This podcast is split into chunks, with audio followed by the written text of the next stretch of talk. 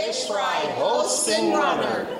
A welcome gift is available for new visitors and can be picked up at the Connection site in the back of the sanctuary following worship. Fill out your friendship card too. Get on the mailing list, sign up for activities, list any prayers or concerns, and any notes for the staff. Welcome to our church. And we do welcome you to church. There's a couple clipboards going around which are to help with a couple possibilities if you're interested for ministry. One is if you want to sponsor our bulletins or flowers, and the other is for our fish fries. We served 586 fish fries. People came for dinner last Friday, which was a great event, and we're glad to have so many people help out. So if you'd like to be part of the fish fries, there's a clipboard going around that you can sign up on. If you like the musical Worship the Gathering, that normally meets the third Sunday, which is the third Sunday, they're going to meet next week. So you can mark your calendar for that. They'll be meeting next week. If you're looking for a Bible study, this Wednesday we're beginning a Bible study in 1 Corinthians on Wednesday at 7 o'clock. Or there's a whole lot you can look at in our bulletin, different ones that are listed. Also, if you happen to be one of our certified lay ministers, we are going to have a gathering this afternoon at 2 o'clock. Just to get together for about an hour and a half and catch up with each other. We're going to talk about codependency. There's an interesting subject, huh? So let's take a moment, shall we, and focus on the Lord in prayer. Dear God, we do thank you for this time together, and we pray your blessings on us, that you'll take all the distractions and all the things that keep us from worshiping you and help us just to open our hearts to what you'd have happen today. Bless us in Jesus' name, we pray. Amen. Good morning, guys. Have a seat, okay? Everybody sit down. Any other kids want to come up? Come on up. Welcome to join us. Does anybody know what this is? It's a duck. That's right. You know what this is? That's a lamb, isn't it? And this is a horse. That's right. You know what this guy is? He's a rooster. And this is the dog, right? No, it's a dog.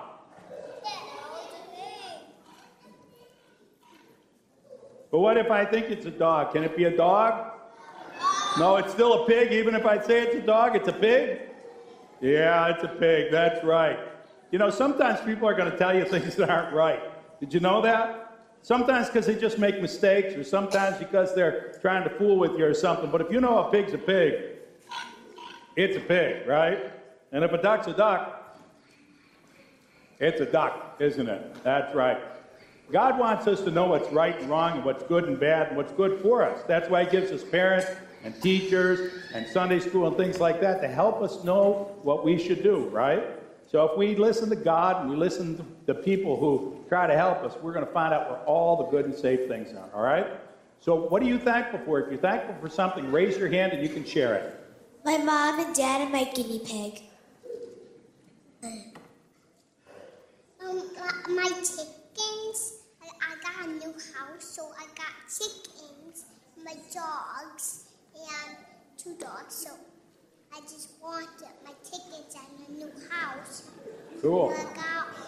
So I got new toys. Chickens in the new house, if you can't hear it. That's what it is, yeah.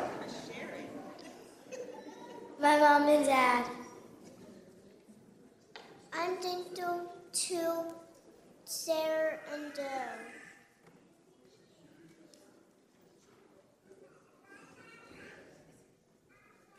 For my cats.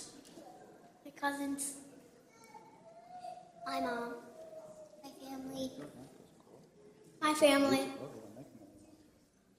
I like cats. My sister and my cats. My dad. My mom and dad. All right. One more. My. All right. Lord, we are thankful for all the good things in our lives, for our parents, our friends, our chickens, and even our preschool. Bless us, Lord. Bless us always. In Jesus' name, amen. Okay, now those of you who are older than preschool can go out to church school. You preschool guys, stay right here with me, okay? Okay, if you're older than preschool, you can go out. But if you're in preschool, stay here, okay? Stay right here with me if you're in preschool.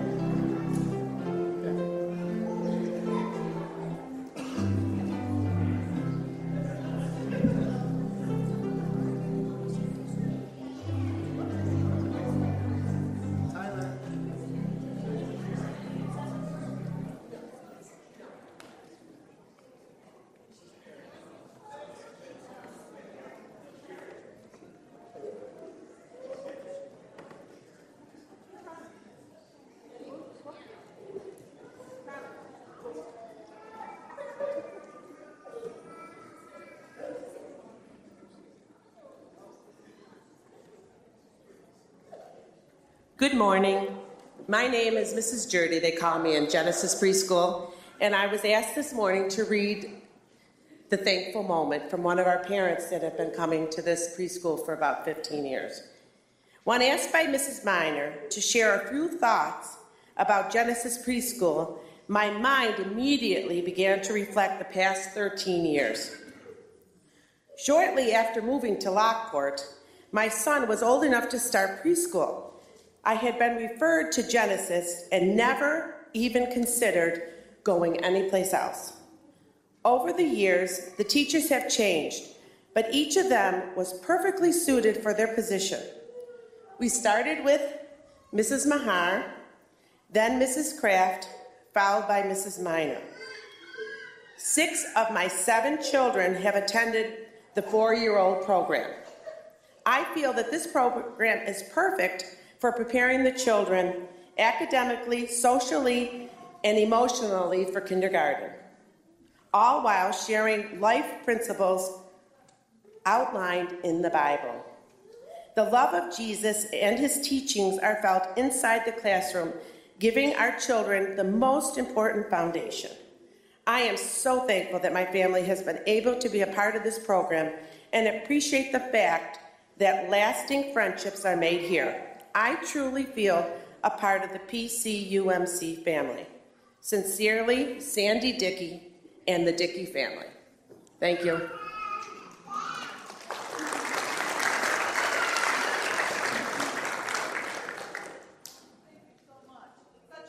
It is such a blessing to have all of the ministries that we have here at Pendleton Center United Methodist Church. As we continue in our worship, let's bring our gifts, tithes, and offerings, devoting them to the Lord. Dear Heavenly Father, we do give you thanks and praise for all of the blessings that you pour out into our lives, for the blessing of the children, for the blessing of this day, and that we can gather together and worship you, Lord, that you are with us in our presence. We just ask in Jesus' name that you bless this offering. Give us wisdom to know how to best use it for the furtherance of your kingdom, and help us to draw many to salvation in Jesus Christ.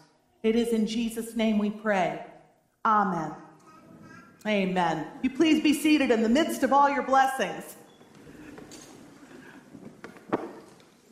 Those children are a blessing, and their teachers too, and we need to pray for them and keep all of them in our prayers as a joy and as we are concerned for their bringing up, and that they will be having the energy and all that they need to do the work that they do in our midst. And we have some concerns as well, along with our joys this morning. Sue Phillips took a fall while skiing and has broken her ankle, and she's at home recovering. And Jan Fay, I think we had announced last week that she had broken her leg. She is in rehab now. She was at the VA for a while, and now she's getting the rehab that she needs. It's going to be a little bit of a long haul for her because of the way that the bone was broken. So we need to keep her in our prayers. And Bob Bush had back surgery. He is also in rehab. With these concerns and the concerns that are on your hearts as well, shall we turn to the Lord in prayer?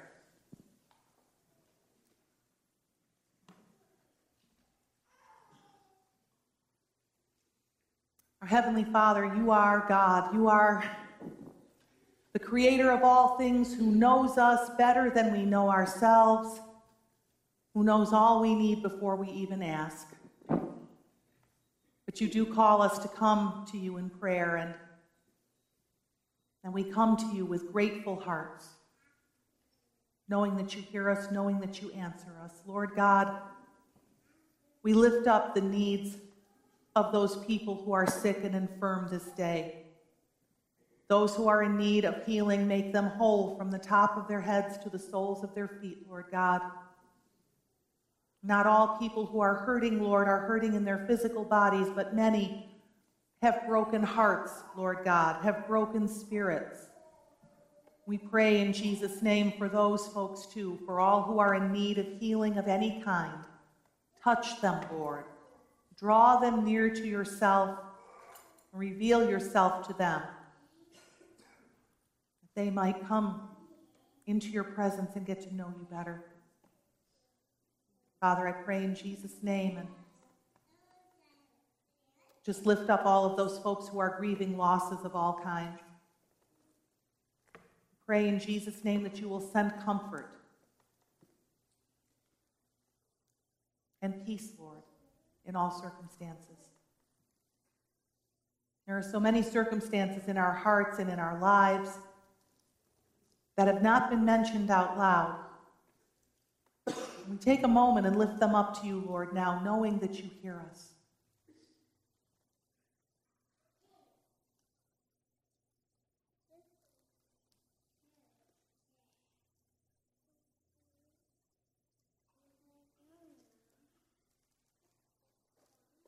And loving God, this is indeed a time of turmoil throughout our world.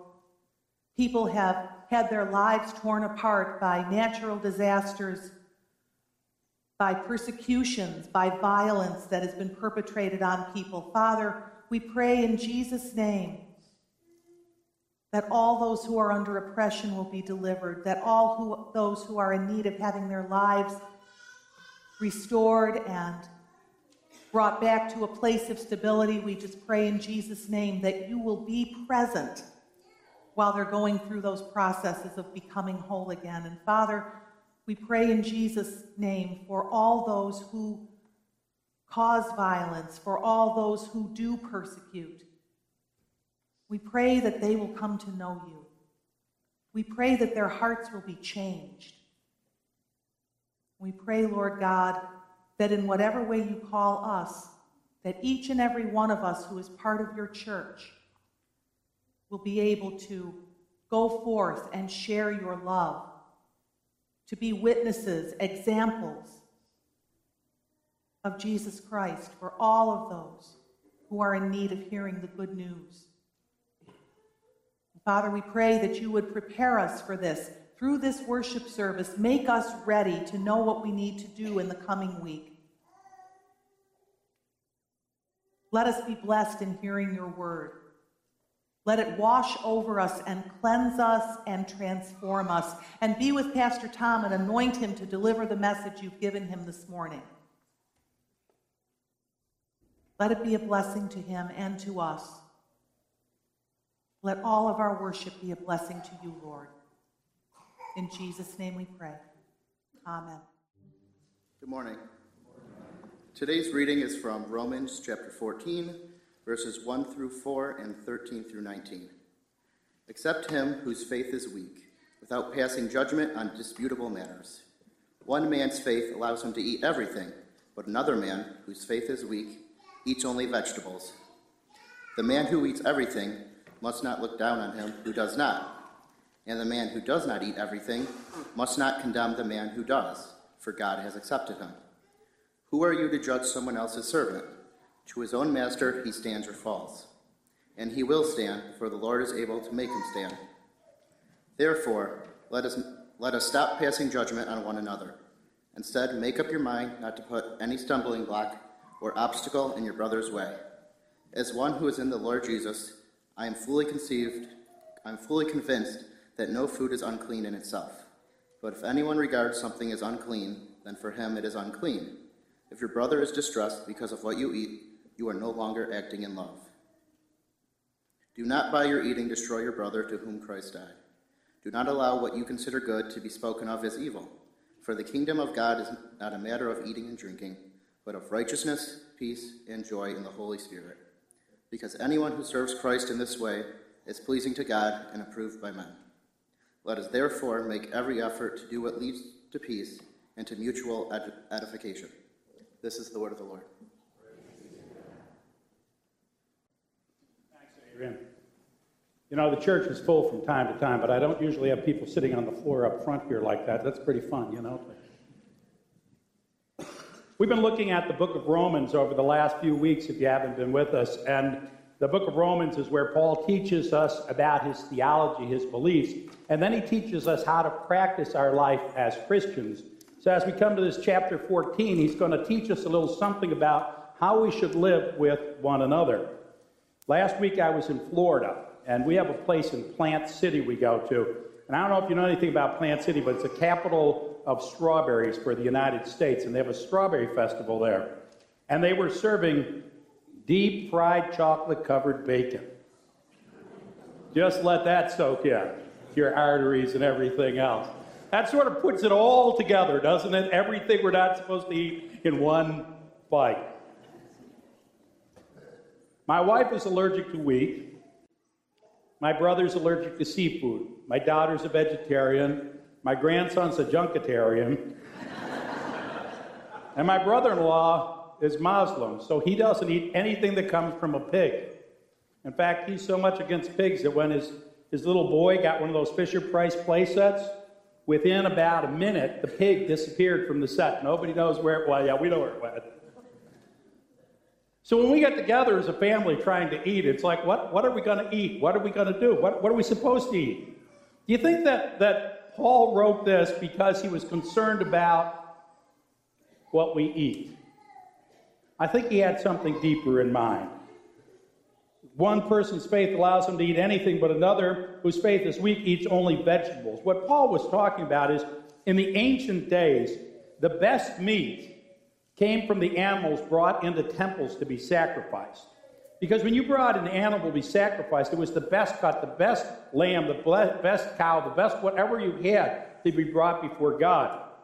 So if you wanted good meat, it came from a temple. Now, if you lived in Jerusalem and you were Jewish, that wasn't a problem. But if you lived in the rest of the world, most of the temples were to some kind of pagan god, and there were people that thought that was just immoral to eat meat that at some point may have been possibly sacrificed to some false god, so they only ate vegetables. Others said, it's a hamburger. Who cares where it came from? You follow? And there was a disagreement as to which was right and which was wrong. Here's something that some people sometimes don't realize. Good people, Christian people, can disagree. They can look at something and come out with completely different opinions. And this has happened throughout history. And so we have different churches that do different things. When we talk about baptism, for instance, in some churches they say you have to be an adult, and others say you can be a child. Some say you have to dunk people fully underwater. Some say sprinkle. In our church, we just say, whatever you want, we'll do it. We baptize babies. I baptized 90-year-olds. I put them all the way underwater. We sprinkled water on their head. I've dedicated babies. I don't get caught up in this because, to me, I don't think this is the key issue. But for some people, it is. They argue and they fight over it, along with a lot of other things. In the early church, there were a couple different groups of people who had different opinions on how the faith should be expressed. One was led by Paul, who wrote this book. He led the Gentile church, where they were reaching out to a bunch of people who had never been Jewish, trying to teach them about God in the Christian faith. The other group was led by James, who was the brother of Jesus. And James led the church in Jerusalem, which was made up of a lot of Jewish Christians who believed that even though you needed to believe in Jesus Christ, you also had to follow all the rules, the kosher rules, the eating rules, the sacrifices, and you had to be circumcised. Now, if you don't know what circumcision is, I'm not telling you. You've got to go look that up on the Google thing, okay? I'm not explaining that here. But let me explain it this way. If you're a man over the age of 6 days, you don't want this to happen. And so this became a problem. So they took it to Jerusalem, where they brought all the leaders of the church to make a decision about this. At the time, Peter was basically the lead apostle of all these people. And so he's got the followers of James on one side and the followers of Paul on the other side. And Peter is expected to sit in the judgment seat and make a ruling. I rule in favor of. But see, the problem is sometimes it's not as clear as we think it is. We get stuck between the opinions of people we love, people we care about, people we respect, and they disagree, and they want us to decide. You ever had that happen before? I've got two friends of mine, by the way, both of them United Methodist pastors. One is an absolute, committed, totally sold-out Democrat. There is nothing the Democratic Party does wrong, and there's nothing the Republican Party does right. The other is an absolutely, totally committed Republican. There is nothing the Republican Party does wrong, and there is nothing the Democratic Party does right. When these two get together, I have seen their wives leave the room in tears. I've heard fights and arguments and all sorts of things. And oftentimes they turn to me, well, what do you think? I got to tell you something about your pastor. I don't like commercials, you know? And when I'm driving in the car, sometimes I catch up on kind of current events and what's happening. And I got the different radio stations on there for the news. So I might be on CNN, but if the commercial comes on, I put on Fox. And if Fox has commercials, I put on MSNBC. And if all three of them have commercials, I'm all the way over at Bloomberg and BBC Radio. You see, what I've discovered is if you listen to all these people, they can look at the exact same thing and come out with worlds apart. Worlds apart. And so you can have good people who come out on completely different places. And sometimes that's what you're dealing with, like Paul and James. The other problem is good people, Christian people, can just be plain wrong. I know that might not sound that it's possible if God is leading us, but God leading us doesn't mean it doesn't get filtered through human minds. You follow? And sometimes we twist that the wrong way. Peter himself knew this. Peter was one time in the house of Simon the Tanner, and he's up kind of taking one of those half naps, you know what I mean, where you're half in, you're half out, and he saw a vision from heaven. And it said a sheet came down with a bunch of animals on it. And a voice from heaven said, Peter, take and eat. But some of the animals were kosher, which means the Jews were allowed to eat them, and some of them were not. They were what they called unclean and not supposed to be eaten. And Peter said, I will never eat something unclean. And the voice from heaven said, don't call what I have made clean unclean. Just because we can't see it doesn't mean God can't do it. Just because we don't get it doesn't mean God is somehow unable to proceed. And sometimes we're just plain wrong. Paul writes, who are you to judge someone else's servant? To their own master, servants stand or fall. And they will stand, for the Lord will make them able to stand. And sometimes good-meaning Christian people have come out on the wrong end of things. 150 years ago, the Methodist Church, like most churches in America, still supported slavery. And 50 years later, we were still establishing churches so that those other people would have a place to go because we didn't feel they belonged in our congregations. 50 years ago, a woman was not allowed to preach in a pulpit. In fact, a woman was not allowed to be in any kind of leadership role in that day and age. We were simply wrong. You know, there was a time the church actually believed that the sun revolved around the earth, and they were ready to execute Galileo for being so foolish as to suggest it was the other way around. Sometimes good Christian people can be wrong. Is anybody in this room who's never messed up, never been wrong? Because if so, you know, it's yours, right? You can have it. I only know one guy who did that, and they put him on a cross and crucified him. The rest of us, including me, we mess up from time to time. In fact, quite often. I said something a couple of weeks ago, and I was saying how I messed up to our organist, and she said, you offend somebody every week. I don't know why you're concerned about that one. If we open our mouths, we take a great risk. It's the way it works, and I open my mouth a lot. What do we do when that happens? Have you ever done something you absolutely know is wrong, it came out of your mouth, and you're sitting there going, oh my gosh, how do I get it back? And then you're going, oh God, please let them forget that. Let them not understand it the way I heard it in my head. Please forgive me, God. Have you noticed? We go to God right away, and we want God to forgive us, right? We're real quick to say, God, forgive us, and get that guy over there I don't like, right? Smite my enemies, take them down. Wipe them out. Anybody who disagrees with us. And yet, the prayer we say says, forgive us our trespasses, forgive us our sins, as we forgive those who sinned against us. Why do we do it? I'll tell you why we do it. It's because somehow in our brokenness, we feel if we can find somebody else we can make look or act or in our mind be more broken than us, we feel okay about ourselves because we really believe God judges on a curve. He doesn't, by the way.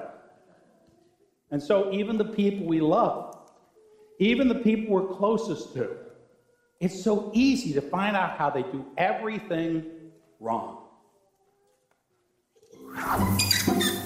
That's not how you fold the towels. It doesn't matter how you fold a towel. It does matter how you fold a towel. If you want it to fit in the closet, you have to roll it. Oh my God, could you chew any louder?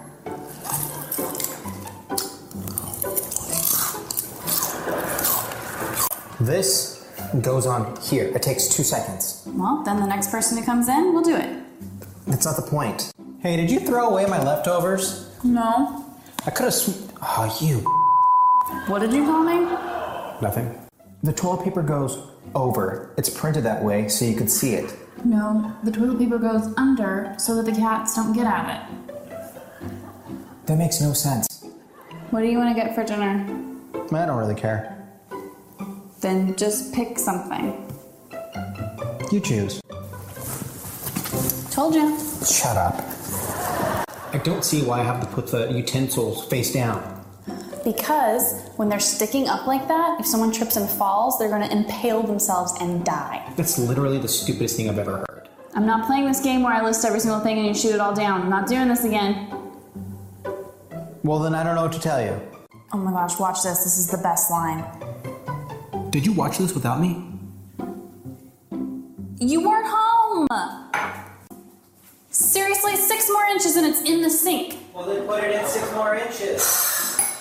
I get it. I get it. Anything will be fine.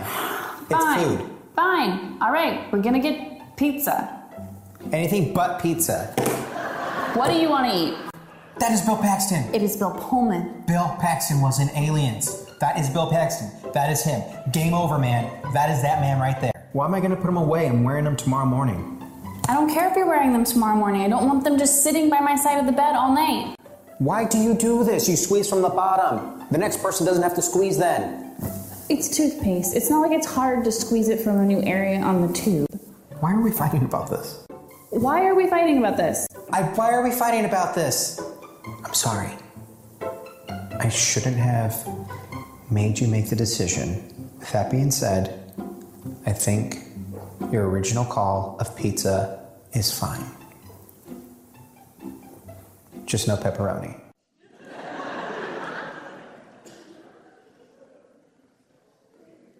This is what we do to the people we love, the people we choose to be our life partners. How do you think it goes down with strangers? Paul says, accept the one whose faith is weak without quarreling over disputable matters. Why do we get worked up over little stuff? Fighting over everything. What would love do? What would Jesus do?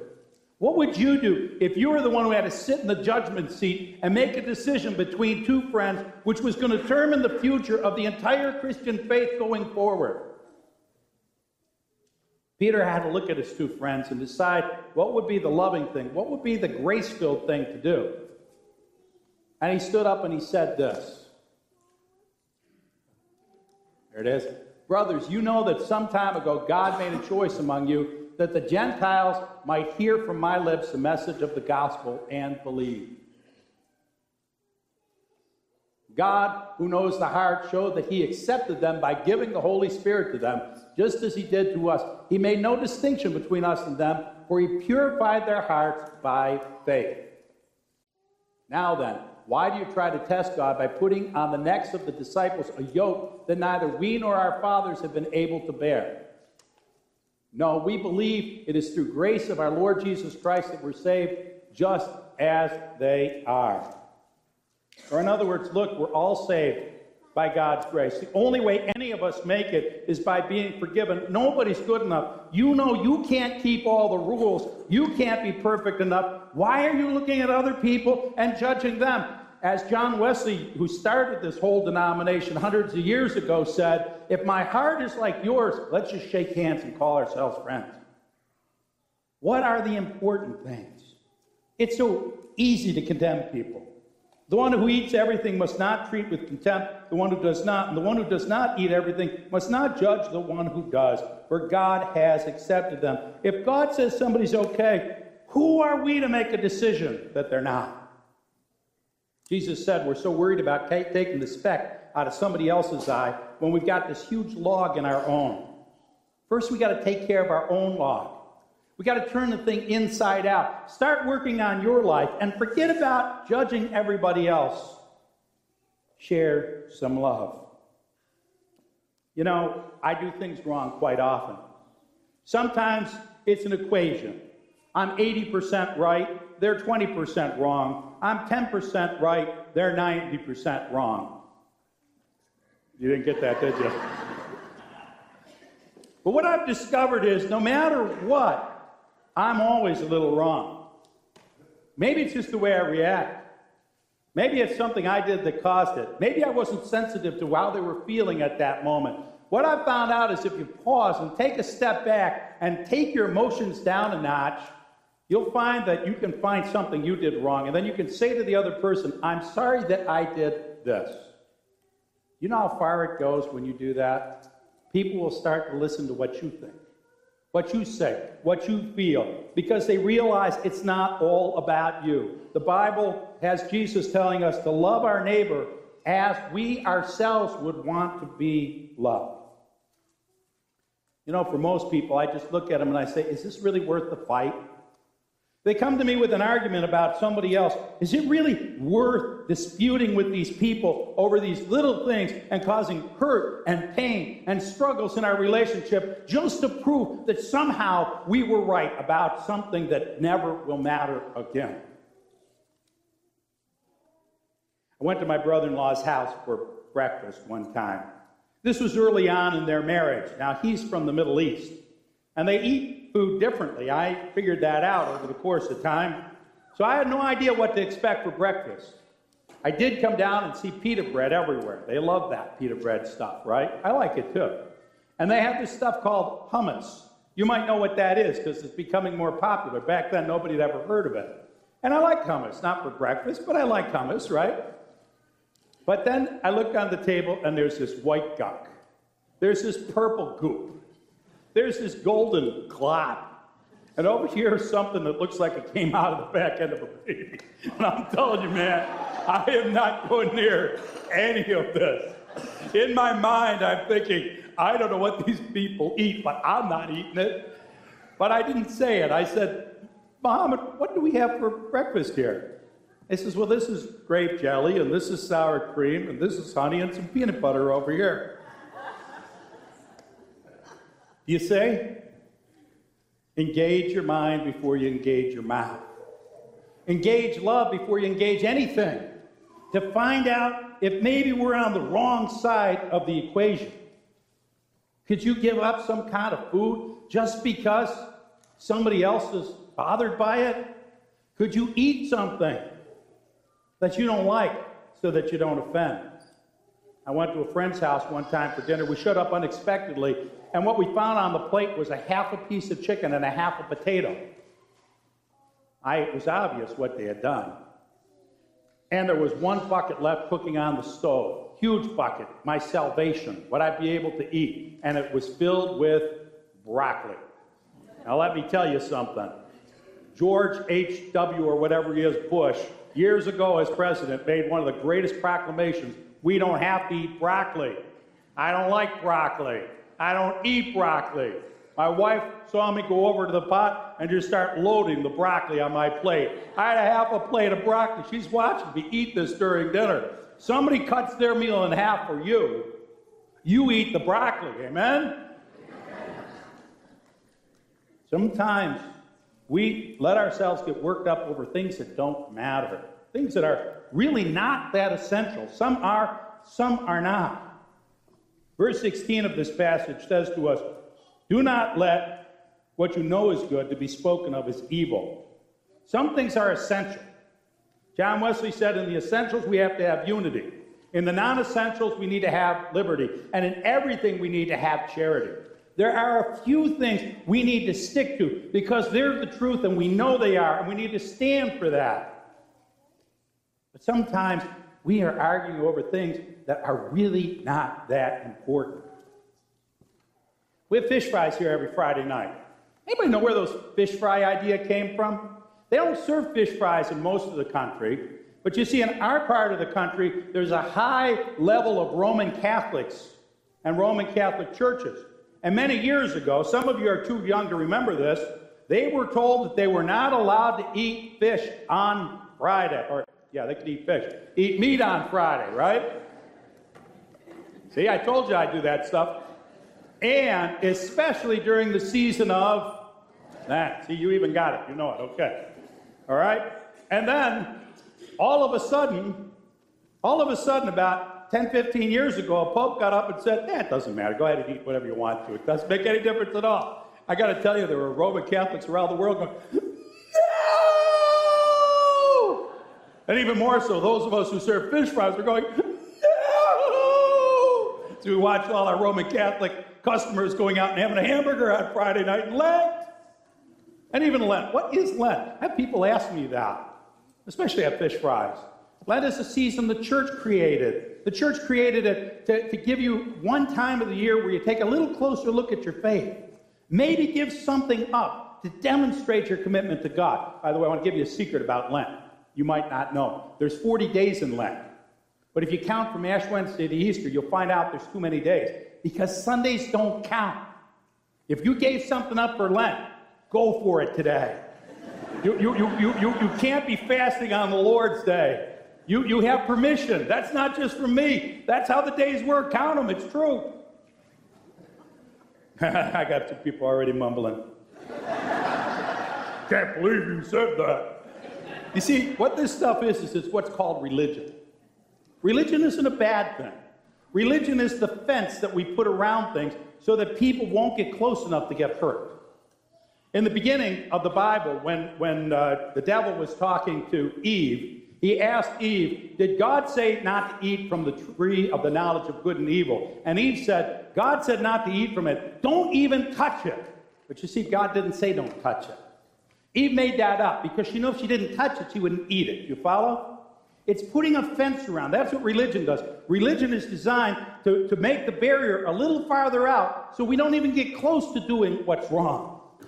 It's not a bad thing so long as we remember what it is. That it's not the faith itself. It's something to help us, not to be something that we have to follow like the commands of God. Eating, drinking stuff, what we put in our body. Jesus in Matthew said, it's not what goes into the mouth that causes a person to sin. It's what comes out of the mouth. Envy and nastiness and spite and mean-spiritedness. That's what causes us to sin. But we make stuff up. And we do it because we're trying to protect people, especially those we love, especially the little ones. That's why we put a fence around the yard, is to protect the little children so they don't go out, or the dogs from going in the street, right? But sometimes it's just stuff people make up. I walk by parents in the church sometimes, and I'll hear them say, you better behave or I'm telling Pastor Tom. What do you think I'm going to do to your kids? Go ahead and tell them. It's not going to accomplish anything. And they do the same thing with God. You better do that or God's going to be mad. You really think that God is sitting up on his throne and the only thing in the universe he has to worry about is whether you ate a chocolate-covered piece of bacon stuck in fat and deep-fried. Really? Really? You think that's what God's primary concern in the world is? And so we argue over it. We argue over it, and we create pain over it, and it doesn't help. I went to California one time, and I was visiting my aunt out there. You know, they don't have fences there. They had walls, 10 feet tall. I said, what in the world do you have walls around your yard for? Because we don't want to see them. We don't have anything to do with them. They're talking about their neighbors. When I grew up, fences were chain-link things about this high. They were for kids and dogs. You get it? Not stockade fences so you don't have to see your neighbor. You look in my yard. Don't be doing that in your backyard, then you don't have to worry about them looking. Hello? I didn't say that. So we get all wrapped up. And it doesn't matter which side you end up on. If you end up on James' side or if you end up on Paul's side, either way, you're going to be having somebody criticize you. Jesus ran into this in the book of Matthew in chapter 11. He says that John came, and he didn't eat, and he didn't drink, and they said the guy must be nuts. He must have a demon. Jesus came, and he both ate and drank, and they said he's a drunkard and a glutton. Now, do you think they called Jesus a drunkard because he was getting into too much grape juice? Really, seriously? And so we worry about it. Oh, my gosh, I've had people say if I stop by somewhere at a tavern and have a drink, the world will come to an end. You know, the only place where I've prayed with people more than in the church is in the taverns. Because sometimes there's some people that need Jesus, and nobody will go there. They build up such a big wall that nobody can get near them. And they need God, too. That doesn't mean I'm bringing a six-pack to the next fish fry, by the way. You know, we don't have to be obnoxious about this. We don't have to be insulting or hurt people. Don't you get it? The whole idea is, yes, Christians disagree. We don't have to deal with it with anger and hurt and judgment, but with love. Why do we have so many different churches and denominations and everything under the sun? Well, we have it because people can't really agree, and I understand that. Some are big issues. Peter and James had a serious concern. The people like James still exist in our world, and they say this: I want a place where when I walk in, the people look like Christians, they walk like Christians, they talk like Christians. My kids will get Jesus in that place. And we don't have to worry about those people who don't have God being around them. A set-apart, called-apart community that's safe. I get that. I long for that. There's other people that say, yeah, but there's a whole lot of folks that when they walk into an environment like that, they feel like they don't belong, they never could be there, they'll never measure up. And so they never find Jesus. Some churches are building the walls. Some are knocking them down. We have to decide which we are, and I'm not saying one is right. If you knock them all down, everything goes nuts. It's not anything goes. And if you build them too high, nobody ever finds out about Jesus. Some things are essential. Some things are not. The essentials are very simple. God will forgive you if you trust in him and believe in him. You don't have to be perfect. You don't even have to be that good. Just trust God. He can take away your sins no matter who you are. And then love God with your heart, soul, you know the rest, mind, and strength. And love your neighbor. Oh, that's harder to do. Those are the essentials. In Colossians, Paul wrote it this way: therefore, as God's chosen people, holy and dearly loved, clothe yourselves with compassion, kindness, humility, gentleness, and patience. Bear with each other and forgive whatever grievance you may have against one another. Forgive as the Lord forgave you. And over all these virtues, put on love, which binds us all together in perfect unity.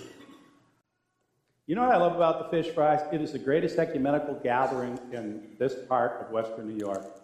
When I walk around those Fish Fries, I see Lutherans and Presbyterians and Methodists and Baptists and Roman Catholic. We even have a whole table reserved for the people from the chapel that come over to eat dinner with us.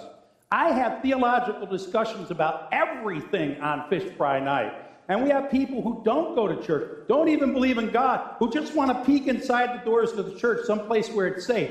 So they come to the Fish Fries. We even have people that have no concern for God at this gathering. What a table that God sets.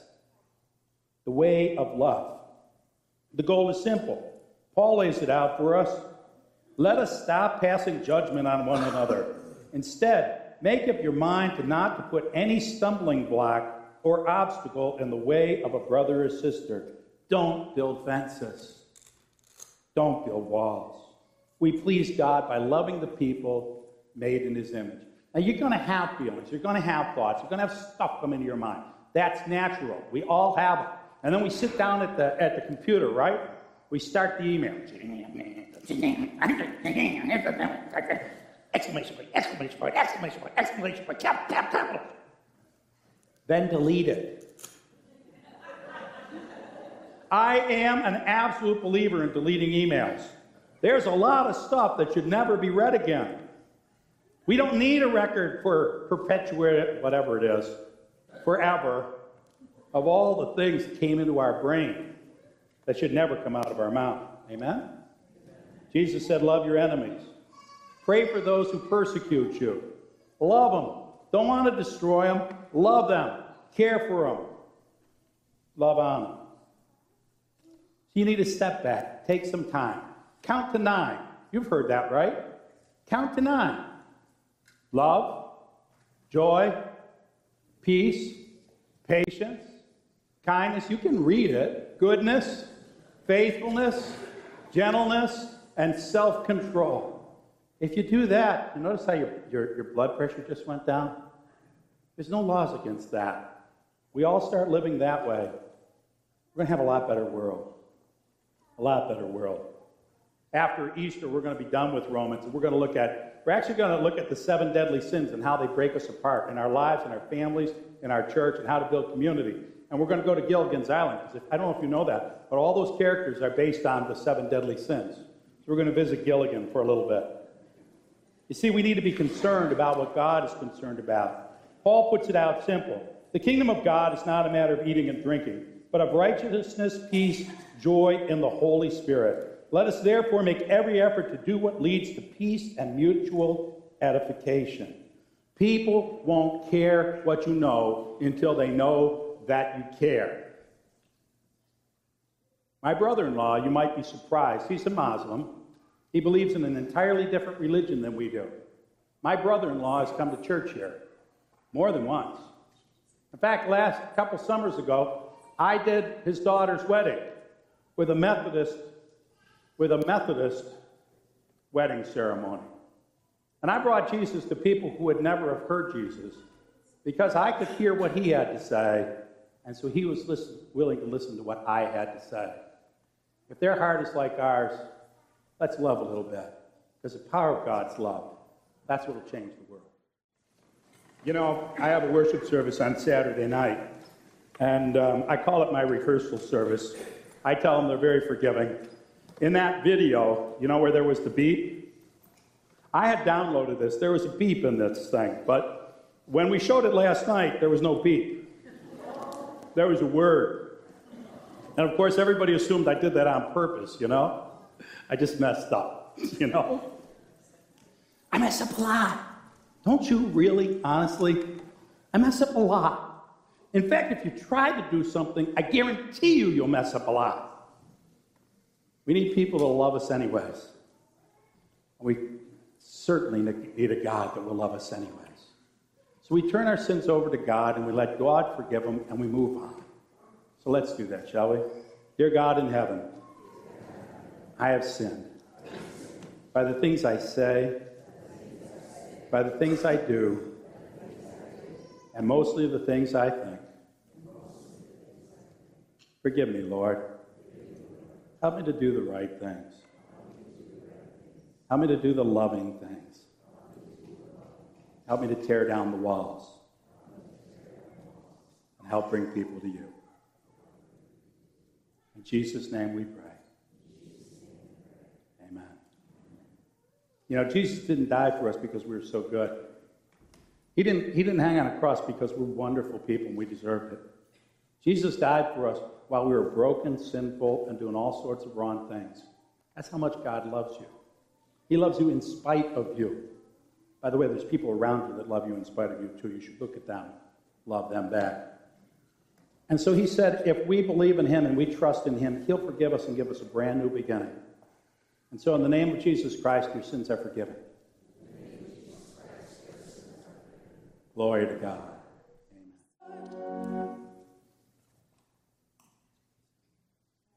The song said, there are no strangers here. We are not strangers to one another if we are in the Lord.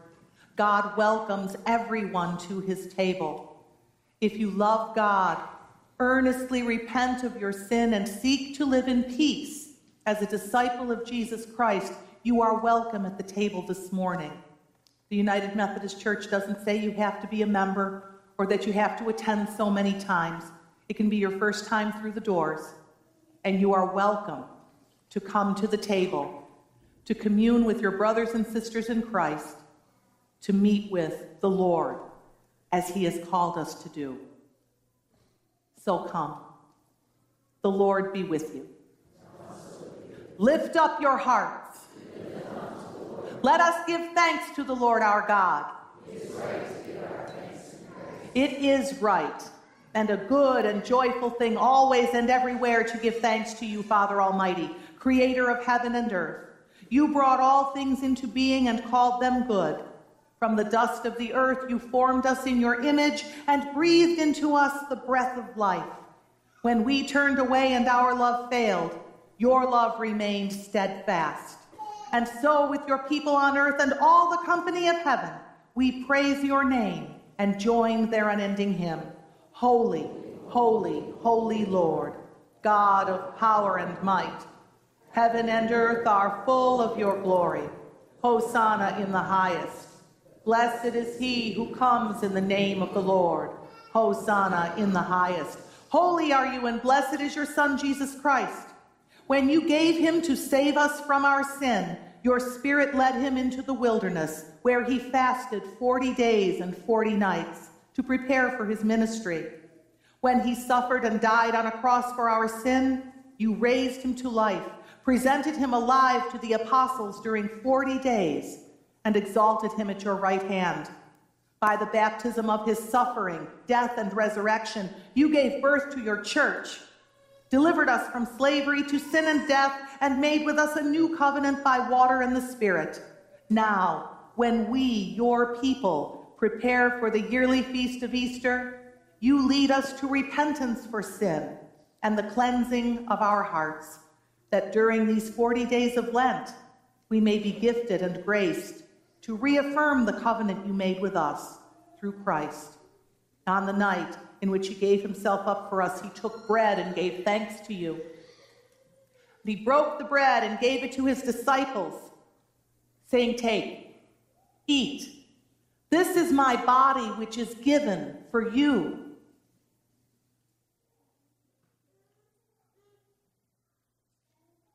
Do this in remembrance of me." And when the supper was over, he took the cup and he gave you thanks and praise and gave it to his disciples. And he said, "Drink from this, all of you. This is the cup of my blood, the blood of the new covenant, poured out for you, poured out for many for the forgiveness of sin. Do this as often as you drink it in remembrance of me." And so in remembrance of these, your mighty acts in Jesus Christ, we offer ourselves in praise and thanksgiving as a holy and living sacrifice in union with Christ's offering for us, as we proclaim the mystery of faith. Christ has died. Christ is risen. Christ will come again. Pour out your Holy Spirit on us gathered here, and on these gifts of bread and wine.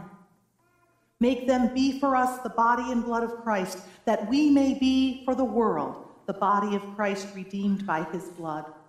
By your Spirit, make us one with Christ, one with each other, and one in ministry to all the world, until Christ comes in final victory and we feast at his heavenly banquet. Through your Son, Jesus Christ, with the Holy Spirit in your holy church, all honor and glory is yours, Almighty Father, now and forever. Amen. Shall we pray with the confidence of children of God, the prayer Jesus taught us? Our Father, who art in heaven, hallowed be thy name.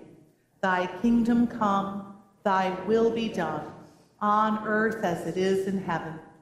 Give us this day our daily bread, and forgive us our trespasses, as we forgive those who trespass against us.